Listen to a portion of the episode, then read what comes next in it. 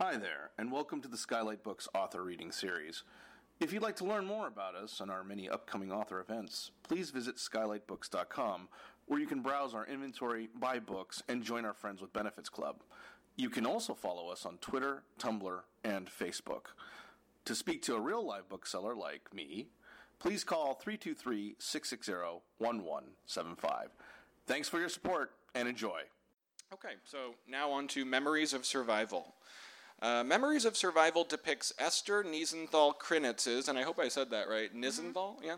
Krinitz's remarkable journey of living through the Holocaust in Poland.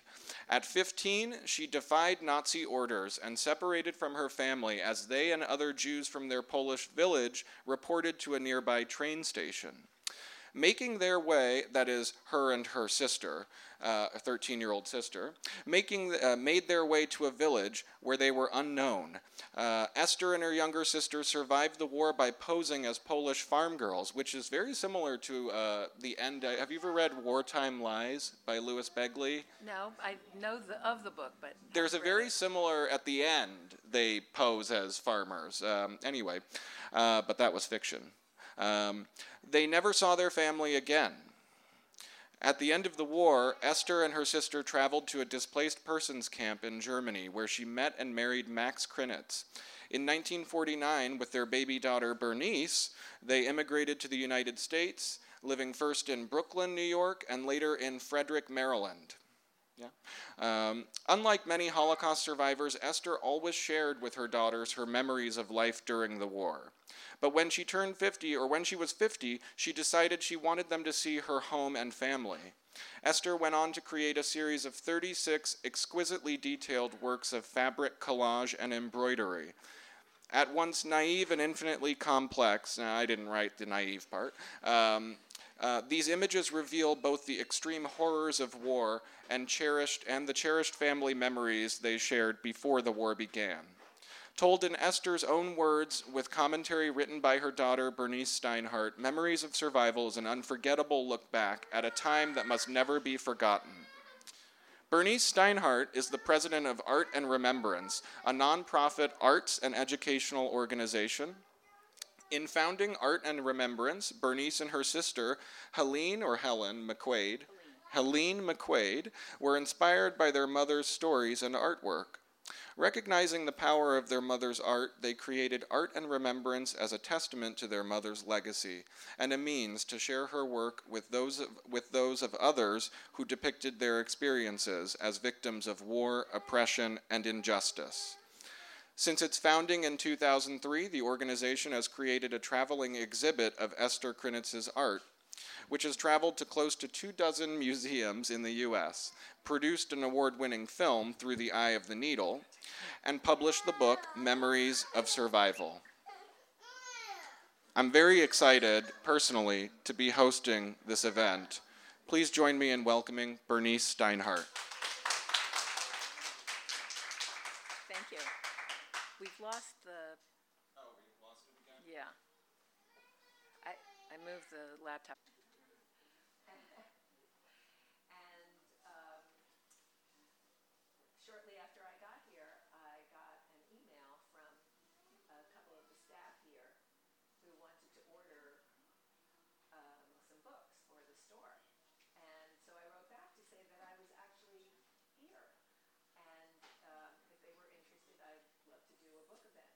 So that's why I'm here. And it turned out, actually, that the people I heard from, a couple of the staff here, had been to see the original artwork, my mother's original artwork, which is on display in Baltimore at the American Visionary Art Museum. And uh, I guess they were very Oh, can you hear me? Or should I just use this? Let me step back here. Um, yes, so they had seen the artwork, they loved it. It's incredibly beautiful and moving experience. So they were happy uh, to discover that I was here. I was happy to come. So uh, serendipitous all around. Anyway, it is really a great honor, actually, for me to be here and to share something of my mother's art and story with you. um, you've kind of gotten the background of it. Solly, do you want to, is he okay? Or do you want to stay with me? Okay, you're good. This is Solly. Um, here. Okay. Solly, you're going to stay with me while I tell the story of great grandma Esther? Okay. Okay. Um, you know, I feel this is actually kind of appropriate to have, I mean, and wonderful to have my grandkids, a couple of my grandkids here, because what my mother did, she did for her family. Um, she did it to remember the family that she had lost, and she did it really for me and my sister. She never intended that her work would be displayed um, in public. She just wanted my sister and me to see what her home and her family looked like. So she started uh, with a couple of pictures. This is the very first picture that she did, and its scale is really, um, you can't really see how big it is. For, are you coming back to me, Solly? Okay. Okay. Uh, this picture is actually about four feet by four feet. And this was the first one that she made. She just took a piece of fabric. She had never been trained as an artist, she didn't know how to draw. And so she was uh, somewhat reluctant at first to do it all on her own. She wanted my sister to draw the picture, to draw a picture of her house. But my sister said, Mom, I don't know what your house looked like. You have to do this yourself. So she got a piece of cheap fabric because she could sew anything. She had been trained as a, as a dressmaker when she was eight years old. She was apprenticed to the village dressmaker. So she just got this large piece of fabric and um, and drew out her house and some of the other features, her neighbor's house, and then just filled it all in with stitches. And then when she was finished with this piece, she gave it to me. And then she made a companion piece for my mother. This is the view across, I mean, sorry, for my sister. Um, this is the view from across the road from her house. You can see the road there with the farmers coming in from the fields. Um, in this picture, my mother uh, pictures herself coming up the hill, and she's bearing a couple of buckets of water from the river. And at the house, her mother is there, her father, her older brother, her sister Manya, the one she survived with, is waiting at the top of the hill. Her dog, the horse. This is the home that she wanted us to know about. The companion piece, which she made for my sister, because she was very even handed. She had to make one for me. I'm the older one, but she had to make one for my sister. And here she's, um, she and her brother are swimming in the river, and their sisters are uh, on the banks with the animals, the ducks and chickens and geese. And it is the most beautiful pastoral scenes. These were extremely uh, happy memories. So she did these two, and then she kind of set these memory pictures aside. And then she went back to them, excuse me, about 10 years later. She returned to these memory pictures. And this is her style changed. She started doing fabric collage because it was too time consuming to do the the um, crewel embroidery that she had done in the first two pictures. And by this point, she also knew that she was going to be telling her story, and she started adding the stitched these stitched captions. So she was actively telling her story, not just taking snapshots, but really creating a, almost a filmic um, presentation.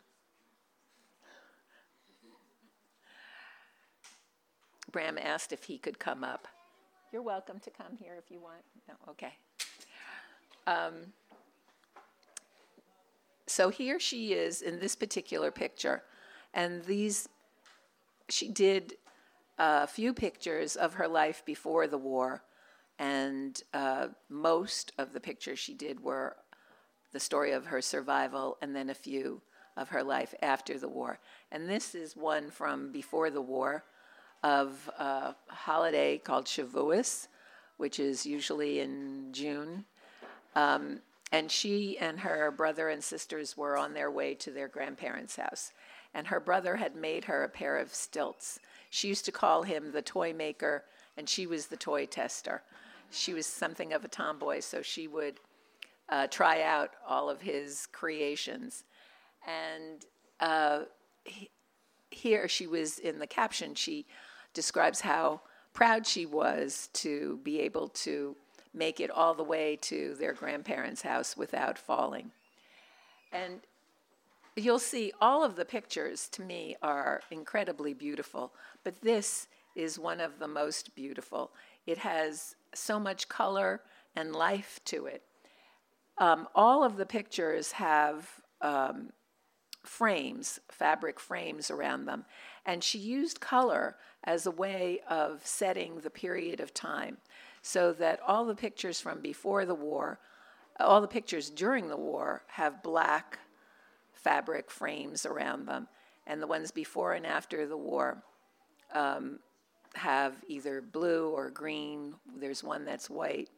Because she wanted clearly to distinguish the happy part of her life from the terrifying part of her life.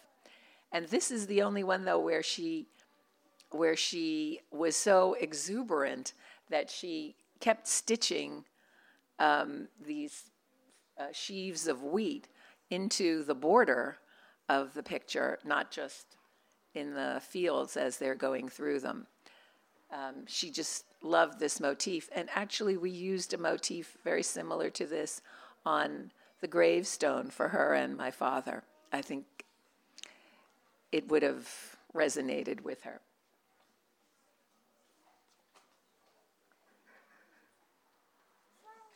This is now, so those pictures were in the late 1930s. In 1939, the war arrived. The war arrived in September, right at the outset of the war. The war came to her village. And my mother had heard that there was a, a few soldiers that were coming into the village.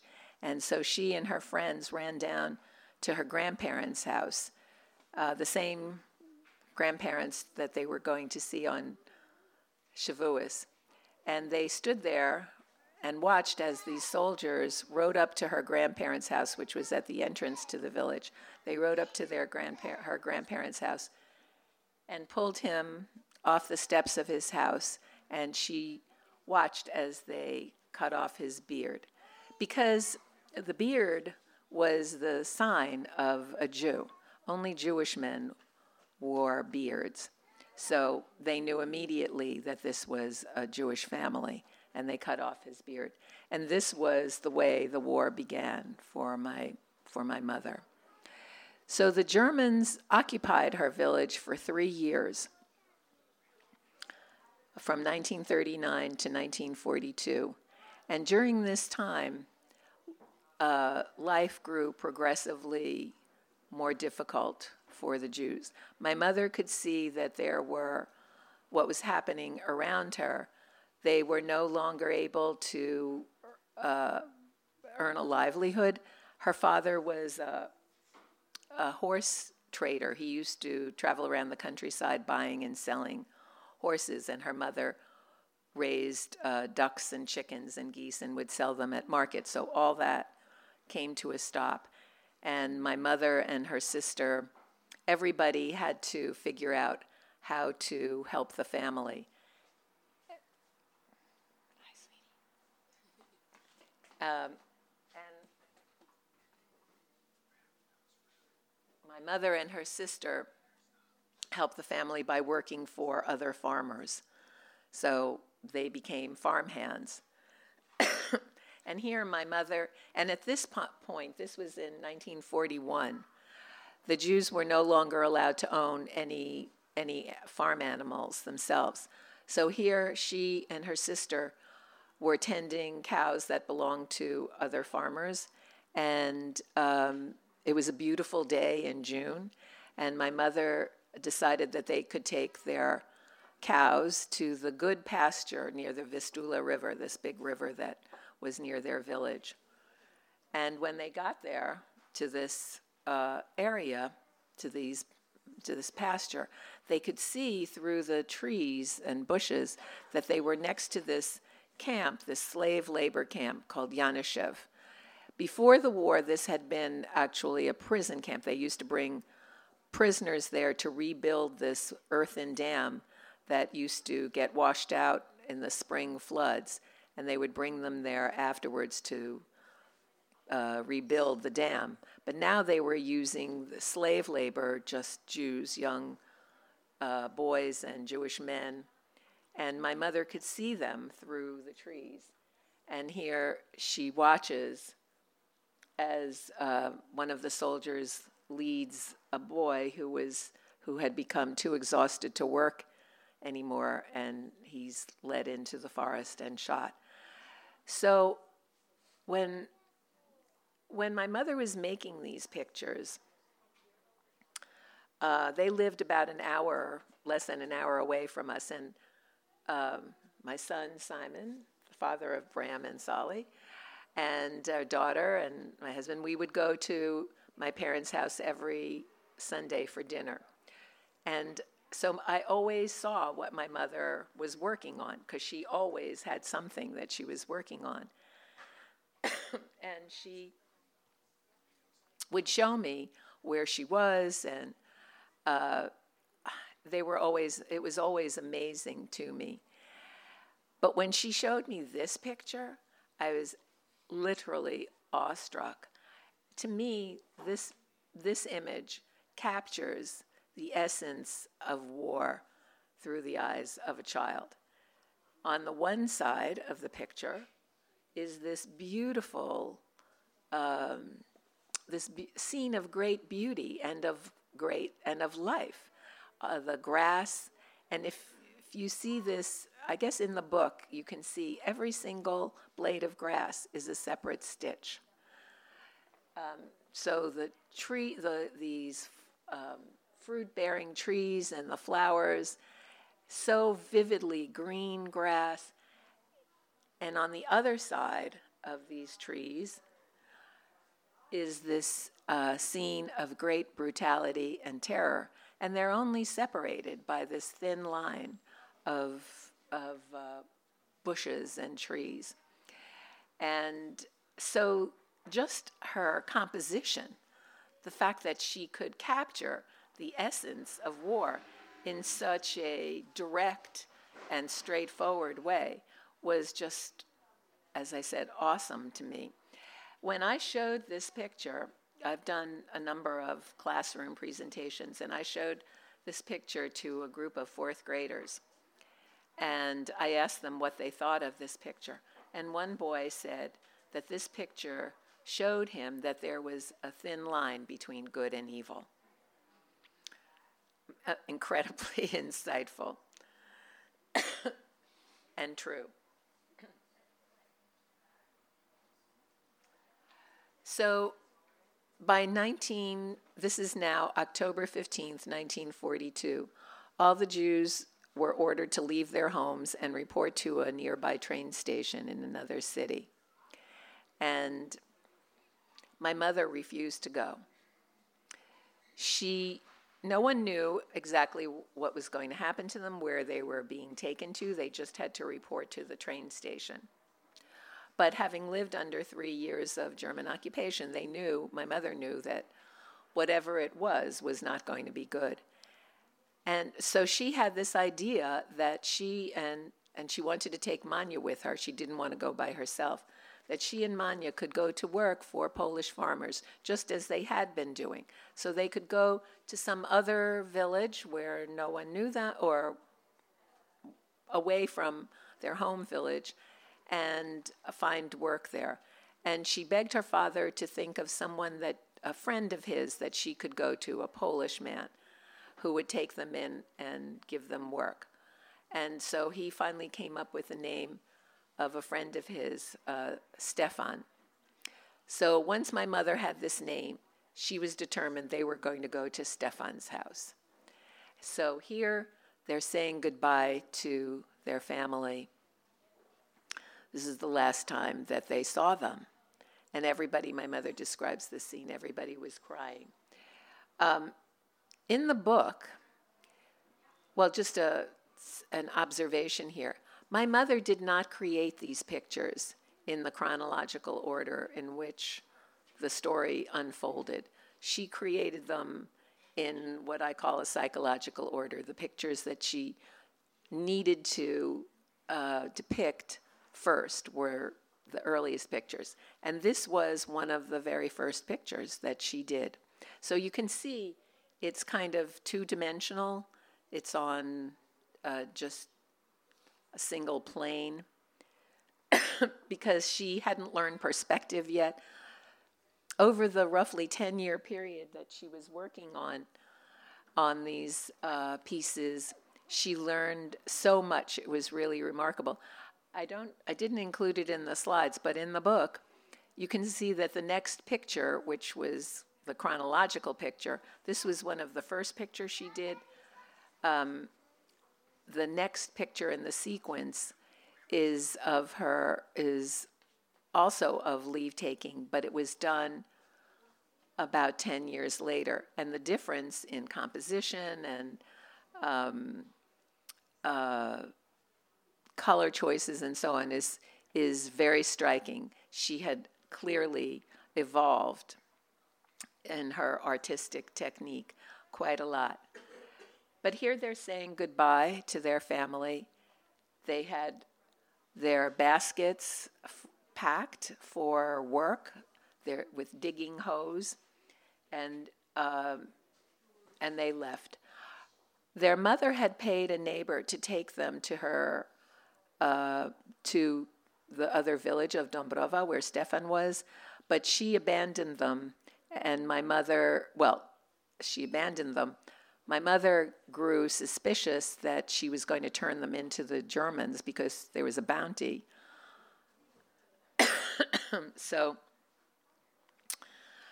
they left and they went to the road where all the Jews were on their way to the train station. and here uh, they um, met with, they met up with their cousin Dina, who was walking with her baby. And Manya, her sister, Manya never wanted to go with my mother. She wanted to stay with the rest of the family. It was only because their mother told her, Manya, go with Esther, that she listened to her mother. And here, when she saw Dina, she just kind of latched onto her because it was um, someone that she knew and loved, and she thought she would be reunited with her with her family. But when my mother realized that they were getting close to Krashnik, the train station, she pulled. Uh, she started to pull Manya off the road to go on their own to Dombrova. And Manya didn't want to go. She wanted to stay with Dina. And it wasn't until Dina told her, go with Esther, that she listened. So I have always said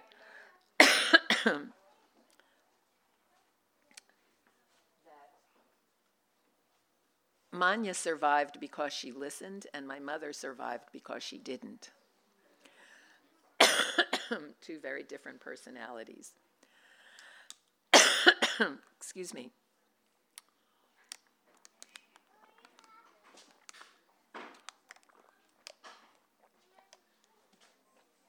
Remember this picture because I'm going to come back to it.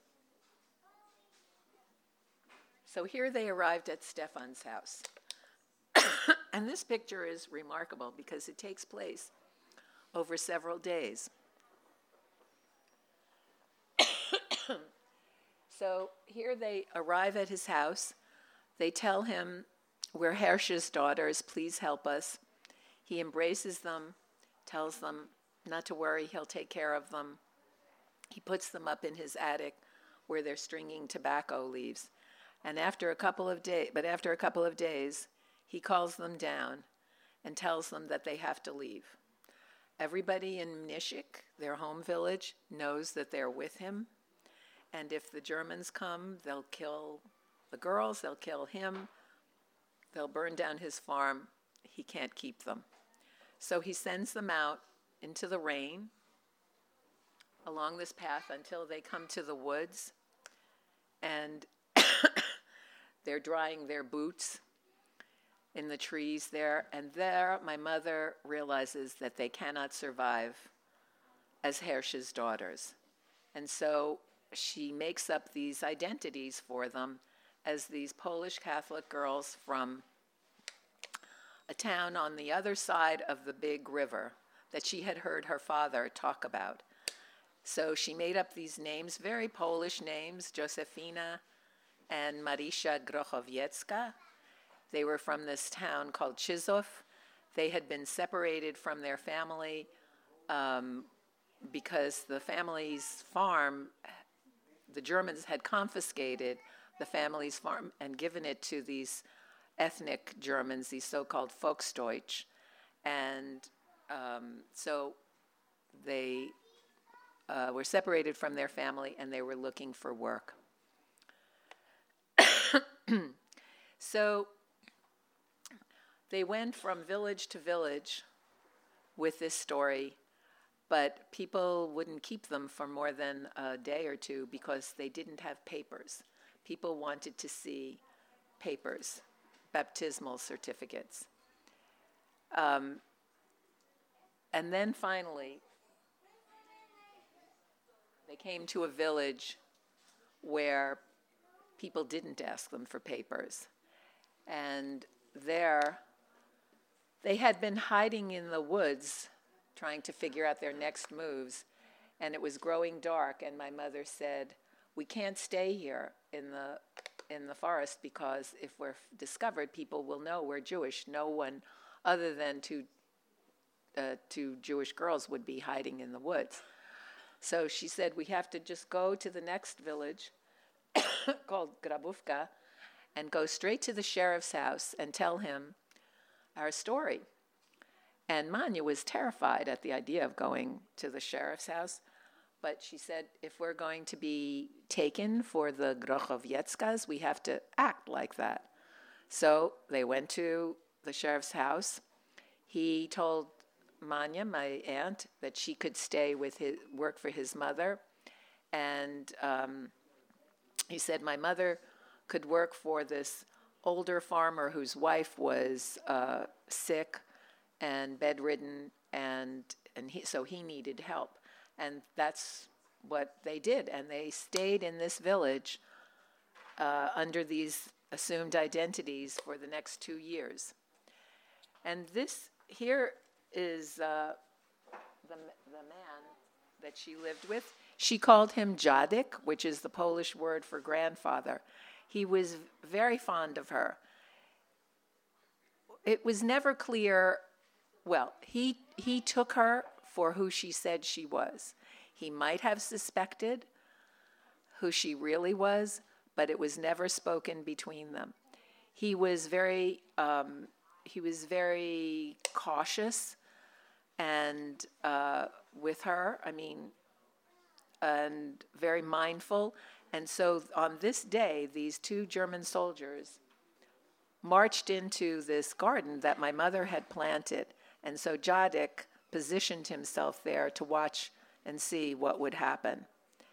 And um, they were talking to my mother, they were trying to engage her, but she refused to uh, do to engage with them because they were speaking to her in German. As being a, a Jewish girl, she understood German because it's very close to her first language, Yiddish, but she had to pretend that she couldn't understand them, so she just kept her head down. Now, the farmer kept bees. And you can see in the back, he had all these beehives. And while this was happening with the soldiers, suddenly the bees came out of their hives and started swarming around the soldiers until the soldiers finally left. They couldn't, and they, my mother said in the caption, the soldiers were asking, Why aren't they stinging you? But my mother always, uh, always regarded this day as the day that the bees saved her. Um, she didn't regard it as a magical thing. She thought that, there was something about maybe the soldiers were wearing some kind of cologne or some something in their scent. Bees don't like strangers. They knew, obviously, my mother and and Jadik, but it was remarkable um, when she told me about this. It was just remarkable because no one could say, no people could save her, could save her, but the bees could. The bees. So she, the, she always regarded this as the day the bees saved her. So this is now July 1944, when the Russians came through uh, on their way west. Um, and after this, they liberated the whole region. And a couple of months after this, my mother uh, went back to Mniszek to see if any if anyone else had returned. But here they are greeting this uh, small platoon of soldiers, of Russian soldiers, boys, my mother said, coming through on their way. So my mother went back to uh, my mother went back to Mniszek to see if anyone had returned. No one had, and no one knew where they had been, what had become of them, where they had been taken. But one of her neighbors thought that perhaps they had been taken to this camp called a concentration camp called Majdanek, which was not terribly far from where they lived. So my mother, who was then 17, went to Majdanek. And here she is at the bottom of the picture in this yellow dress with her braids. I always thought she looked like Dorothy on the road to Oz. And um, is actually a very, very large camp. It's spread out over a wide area. But my mother compressed in this picture all the main features. So you can see the crematorium with a chimney, these uh, gas chambers on the right. Um, in the back is this field of giant cabbages that were growing on a bed of human ashes. And then in the front on the left is this uh, building that was filled with shoes. And actually, there are tens of thousands of pairs of shoes there that uh, were left behind. And um, my mother started combing through the shoes to see if she could find her mother's shoes. It's just incredibly poignant um, scene. So the Russians had liberated the camp, and they gave my mother a tour of the camp. And after she saw the whole place, she enlisted in the Polish army, which was under Red Army command. And she went with them on their way to uh, Berlin. Here she is, well, here they are along the road. And uh, it was after this, um, they went to Germany. My mother went back to Poland to get Manya, and then the two of them went back to Germany to a displaced persons camp, a DP camp, which is where my mother met my father. My aunt met her husband. They all got married. Lots and lots of people got married in the camp because most of the survivors were young people who wanted to put their lives back together again. So there were a lot of weddings in this camp. And in fact, there are a few pictures, my, my parents' wedding picture and some other wedding pictures, and all the brides are wearing the same dress, which they wore um, when the photographer came to take pictures. It wasn't at the actual wedding. I always was so um, taken with this image of this one wedding dress that served all the weddings there. So, my father, uh, who had an entirely different story, he had relatives in New York. So, they um, applied to emigrate to the United States. While they were waiting for the visa, my father, uh, well, my father went to Belgium to find work there, then sent for my mother, who was already pregnant with me. And I was born in Belgium. And then uh, here we are arriving in New York. And that's me on my father's shoulder there. And we were met by my father's cousin, Clara, who um, my mother recalls uh, when she was standing with us at the entrance to New York Harbor. She looked at me, I was sleeping, and she looked at me and she says, My mother put this in the caption, My dear child, this will be your America.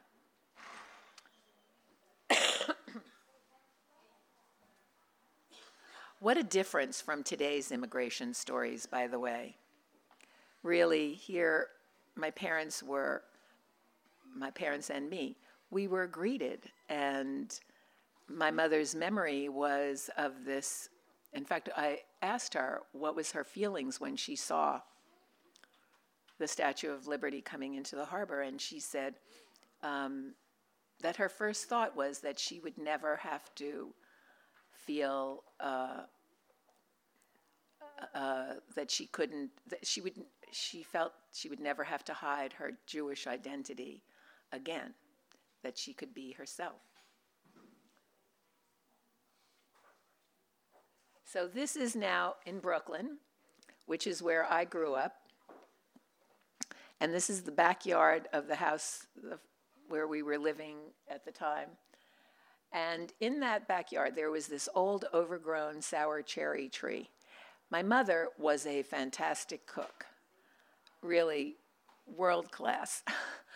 And she was also Eastern European. So when she saw these sour cherries, she had to climb this tree and pick the cherries because she saw blintzes and compotes and pies, all kinds of things.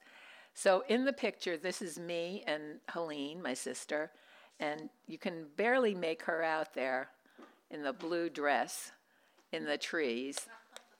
And she climbed up into the tree and she was passing buckets of cherries down to me and my sister at the foot of the tree. and she included uh, behind the fence the neighbor boy. My sister and I were the envy of all the kids in the neighborhood because our mother could climb trees. and in the caption, my mother tells the story of how when she was a little girl, she used to sit with her grandmother and her grandmother would say, Esther, when you grow up, you're going to go to America. And in America, money grows on trees.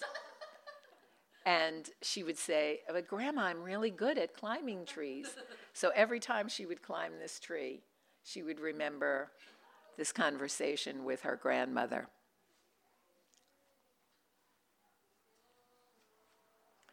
So I just wanted to tell you a little bit about Art and Remembrance, the organization that my sister and I founded. Um, my mother, as she was making all these pieces, she would just give them to me because I lived nearby. And I would hang them on my walls, and then eventually I ran out of wall space. But also, it became clear that what she was creating really needed to be seen beyond the people who were coming to my house, that they really needed to be out in the world. So we worked, I worked for um, a few years in trying to get them out. And then um, my mother died in 1999. And a couple of years later, um, my sister and I started Art and Remembrance as a, as a way to share her legacy with the world. But we also knew beyond just uh, beyond just sharing the images that we that the education potential um, was enormous. That there were this was a way to tell the story of one girl during the Holocaust and what her life was like, and to share the experience of war in that way. But it was also a way to connect with contemporary social justice issues, not just what happened during the Holocaust, but what unfortunately has continued in the world ever since. So I would urge you, encourage you to take a look at our website.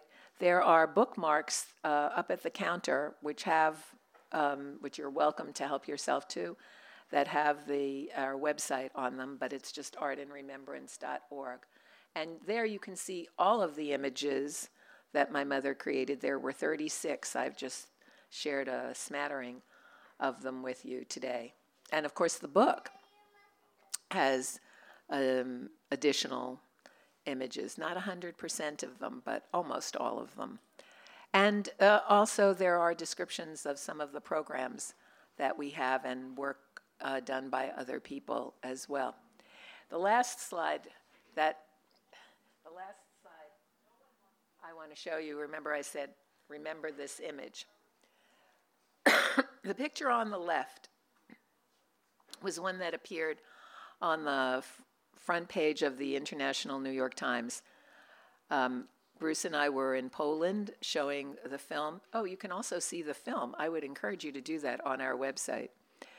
Um, we were in Poland at the time that the Syrian refugee crisis kind of uh, came to international attention.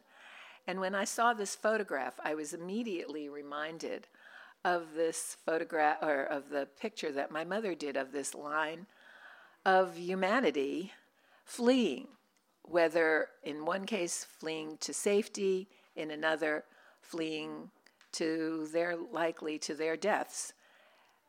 But this is a story, as I said, this is a story that never, unfortunately, that never ends, is always with us, and that we always need to remember in order to do whatever we can to change this narrative. It's one that really needs to end. So I'm going to stop there. I'm happy to answer any questions. Um, if any of you have any.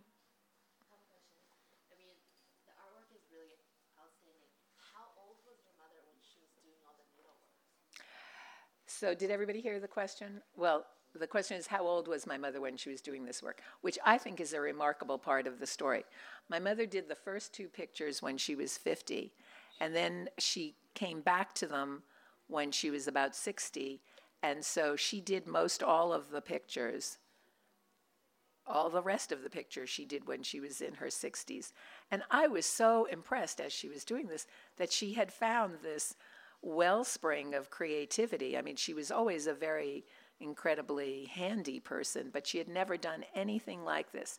And it came to her late in her life. And did she draw them first somehow, or she just started? stitching. She drew, when she started doing the collage, she would draw elements of the picture, like figures or houses, but she really didn't do like an entire sketch. She just transferred um, pieces and then she filled everything, all the background, or she put, put it, actually laid it onto a background that she had already uh, uh, stitched down.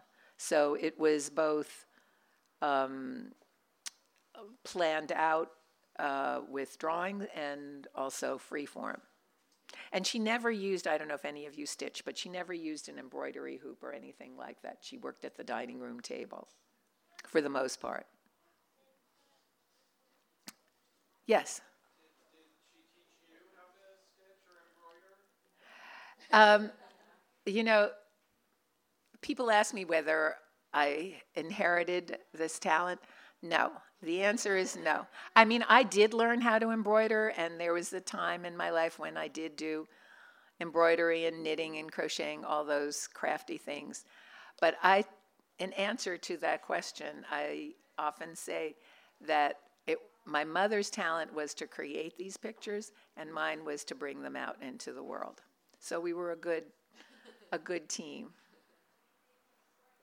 This is a, a comment, not a question. Um, but uh, first of all, thank you for um, continuing your mother's legacy by sharing her work. Thank you. This is the share in terms of uh, us being here today because I actually my first my first wedding was actually your mother's artwork was the backdrop. It was at AVAM, American Visual Arts you.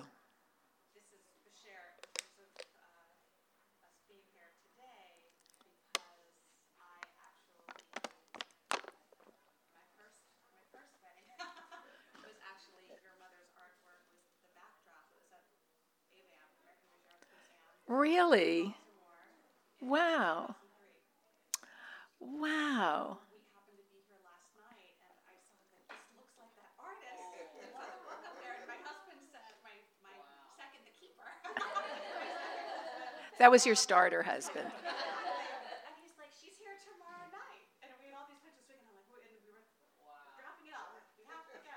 Wow, I'm going to tell. So, Rebecca Hoffberger, who is the director of the museum, loves this. I mean, this is the exhibit that's there now is the third or fourth time that they've had the the collection, and um, it's it's a very personal thing with her. So I I'm going to tell her that we met that we met you here. I have to say just that our journey with my mother's work and our organization um, is filled with moments like that. These little little pearls of serendipity, coincidence, connection. It's really been a remarkable. Um, yes.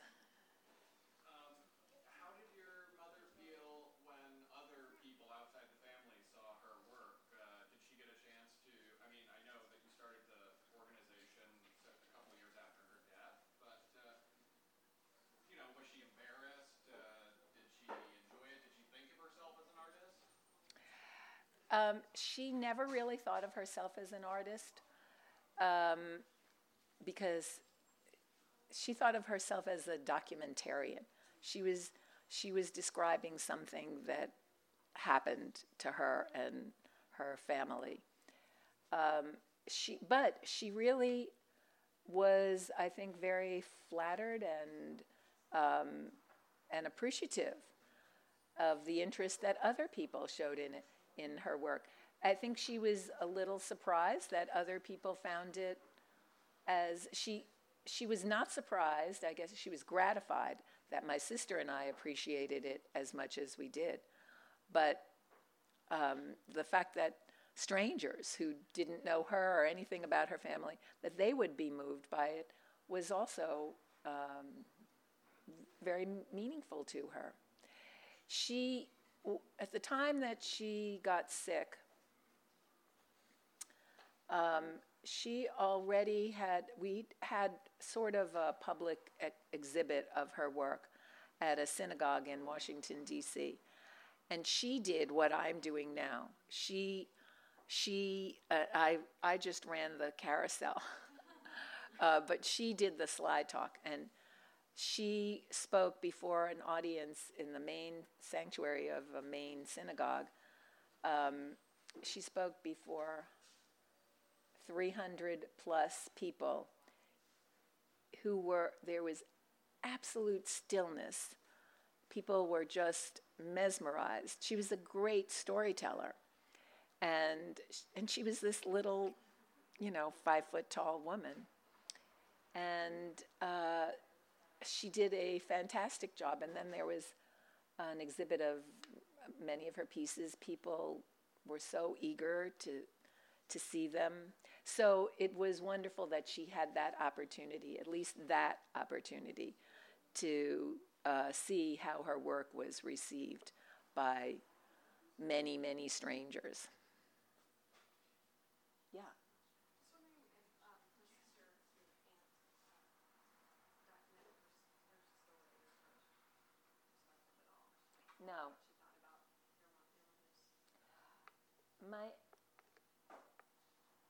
no, my aunt never did. My aunt's memory, well, my mother's memory was extraordinary. So it's not to uh, be critical of my aunt. She just didn't have that extraordinary visual memory. My mother was the older one. She needed to be alert to what was going on in the environment. And, and she had an artistic sensibility. So I, but, but my aunt did, my aunt did what she needed to do. She was a hard worker and she, um, she was a good, uh, an essential companion to my mother, but it wasn't in her to do that. Could she climb trees? I don't know. They she could ride horses. I don't know. After all those years, what sort of got her to sit down and, and be creative? Like, what do you think, on an everyday level, what sort of pushed her to just sit down and do her stitching? Um, what sorts of, like, I don't know, what kinds of moods was she in? Or, like, what do you think got her to just pour out her creativity? I think that a lot of it had to do with her age, that she had just reached a time in her life when legacy uh, became meaningful to her. And um, she wanted to pass on her memories because her memories were all that she had, all that there was in the world of her, of her family. And she wanted to her, her children to know her family. She had always told us those stories, but she wanted to document. She wanted a record of it. She, years earlier, she had started to write a kind of record of her story, but that wasn't her, her media. She wasn't a writer. She wrote a lot, but she, it, because she was a storyteller, but it, this was her this was her way of telling her story and when she started this then she worked on this until she couldn't work on on it anymore and she wasn't finished she would have done more pieces if she had had the time uh, the lifetime Manya. Manya lives in Dallas. She's still living. She just turned 90 last year. Um, and her, she moved there from New York. She and my uncle moved there from New York to be near her kids who had moved there. So she's, she's doing fine. We saw her last summer.